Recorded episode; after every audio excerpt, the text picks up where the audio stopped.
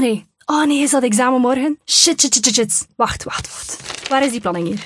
Oh, had ik eigenlijk wel een planning. Oké, oké, oké. Oef. Kalm blijven. Ik moet gewoon die leerstof zien te verwerken. Maar hoe? Ah ja, samenvatten. Op papier. Ja, ja, ja, ja, papier. Of nee, ik vraag aan iemand anders. Of niet? Oh, nee. Oh, shit. Help. Dit is Design Your Future, de podcast van Hogeschool Vives, die leerlingen helpt bij het maken van de juiste studiekeuze voor hun toekomst. Ehm, hoe belangrijk is plannen bij het studeren? Dit is Tom. Hij studeerde af bij Hogeschool Vives. Ik was daar geen uh, al te grote held in, maar ik had wel een aantal kapstokken door Vives aangereikt. Uh, waardoor uh, je bijvoorbeeld eerst een, een, semesterplanning maakt. Dus dan maak je een grove planning van wanneer heb ik zware examens of grote opdrachten die in welke week moeten die zijn ingediend. Um, en aan de hand daarvan ging ik dan een weekplanning maken. Welke vakken moet ik in die week schema's maken of opdrachten indienen. En dan voor de examen periode, ja, daar maakte ik echt een dagplanning. Uh, dus ik ging eigenlijk van heel groot naar heel klein, van macro naar micro uh, plannen. Van macro naar microplannen dus. Eerst je semester van ver bekijken en dan inzoomen per maand, per week en uiteindelijk per dag. Goeie tip. Hoe lang is mijn blokperiode? Een 10 dagen of soms uh, ook wel 14 dagen. Dit is Annelien, studie- en trajectbegeleider bij Hogeschool Vives. Dus dat is eigenlijk het eerste wat, wat ik samen met studenten bekijk. Hoeveel tijd is er eigenlijk hè, om mij voor te bereiden op de komende examenperiode? En eigenlijk laat ik studenten altijd eerst hè, in kaart brengen, oké, welke tijd heb ik, welke tijd heb ik niet, of welke tijd wil ik zeker gebruiken om leuke dingen te doen. En dan ga ik eigenlijk een beetje dieper daarop in en laat ik studenten uh, over de dag nadenken. Wat is voor hen een goede start van de dag? Uh, dus wij gaan altijd de start vastleggen, maar wij leggen ook altijd het einde van de dag vast. Wanneer je het begin en het einde van je dag kent, kan je de tijd daartussen invullen met studeren. En dan moeten ze eigenlijk een lijstje maken van alle vakken waarvan zij examen hebben. En een keer nadenken welke vakken voor hen zeer moeilijk zijn, hè, gemiddeld zijn of eerder makkelijk zijn, om dan eigenlijk te gaan kijken, oké, van alle tijd die er is, en hoeveel tijd wil ik nu voor vak 1, voor vak 2 en voor vak 3 bijvoorbeeld uh, gaan uittrekken.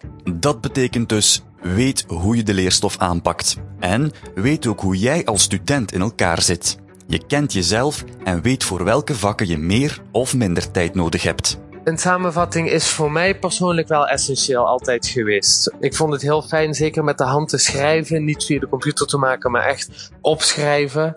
Het ene vak kun je makkelijker een organigram maken met wat kernwoorden en van zo verschillende hoofdstukken. Zeker bij grotere stukken zoals recht vond ik dat wel fijn. Een organigram dus. Een handige manier om grote brokken leerstof schematisch en overzichtelijk weer te geven.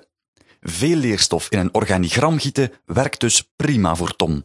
Kleinere hoeveelheden vat hij dan weer samen in volzinnen of korte tekstjes. Een hoofdstuk over weer, nou dan kun je zeggen neerslag en dan heb je bijvoorbeeld sneeuw, hagel, regen. En aan de hand daarvan had ik kernwoorden en dan kon ik uitleggen, ah ja, bij wolken uh, hoort bijvoorbeeld uh, die neerslag, bij die naam, op die hoogte. En dan kon ik heel erg uitbreiden, maar doordat je de kernwoorden hebt, kwam het een en ander vanzelf naar boven in mijn geheugen. Samenvatten is dus de boodschap. Belangrijk is ook dat je al begint met samenvatten voor de blok begint. Je maakt je samenvatting eigenlijk doorheen het jaar, zodat die klaar is als je moet beginnen studeren. Als algemene regel proberen wij studenten wel aan te moedigen om, laat maar zeggen, vak per vak af te werken.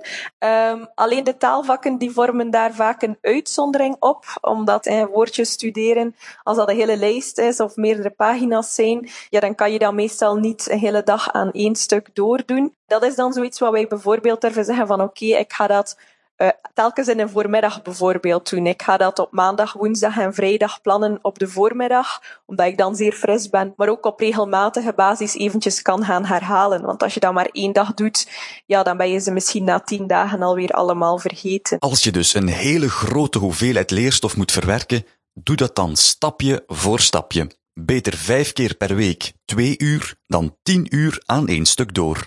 Herhaling werkt. En eigenlijk is heel vaak de presentatie die de docent gebruikt, uh, eigenlijk al een samenvatting van het vak, samen met de inhoudstafel van de cursus. Als je nu die inhoudstafel bekijkt hè, en je legt daar die presentatie van je docent naast, kan je dan op je eigen manier het verhaal opbouwen, laat maar gaan zeggen, maar uiteraard in een kortere versie. En dat is een beetje hoe wij ja, samenvatten zien.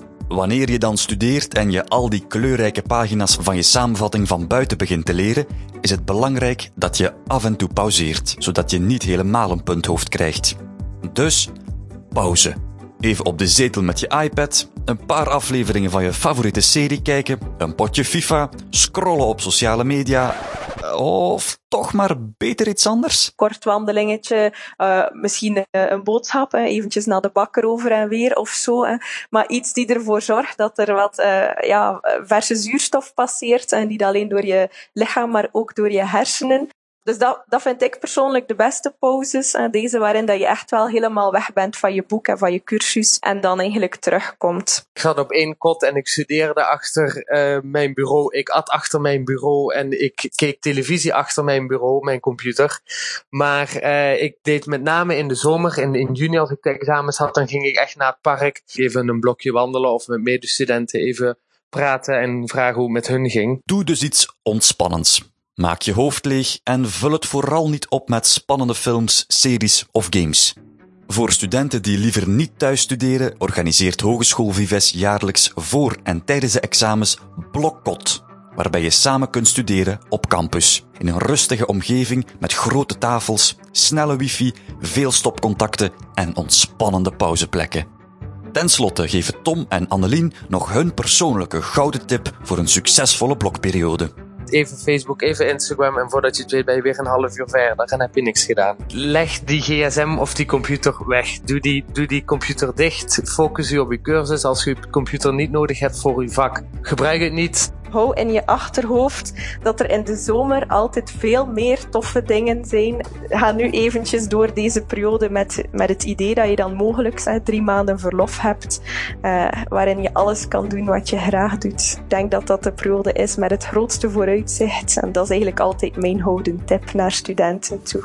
Dus, tip 1. Maak een planning. Bekijk eerst je semester, daarna je maanden, dan je weken en dan je dagen. Leg altijd het begin en het einde van je dag vast. Plan van macro naar micro. Tip 2. Maak een samenvatting op papier. Afhankelijk van hoeveel leerstof je moet verwerken, kan je met kernwoorden of schema's werken. Je kan de presentatie van de docent als basis gebruiken om verder op uit te breiden.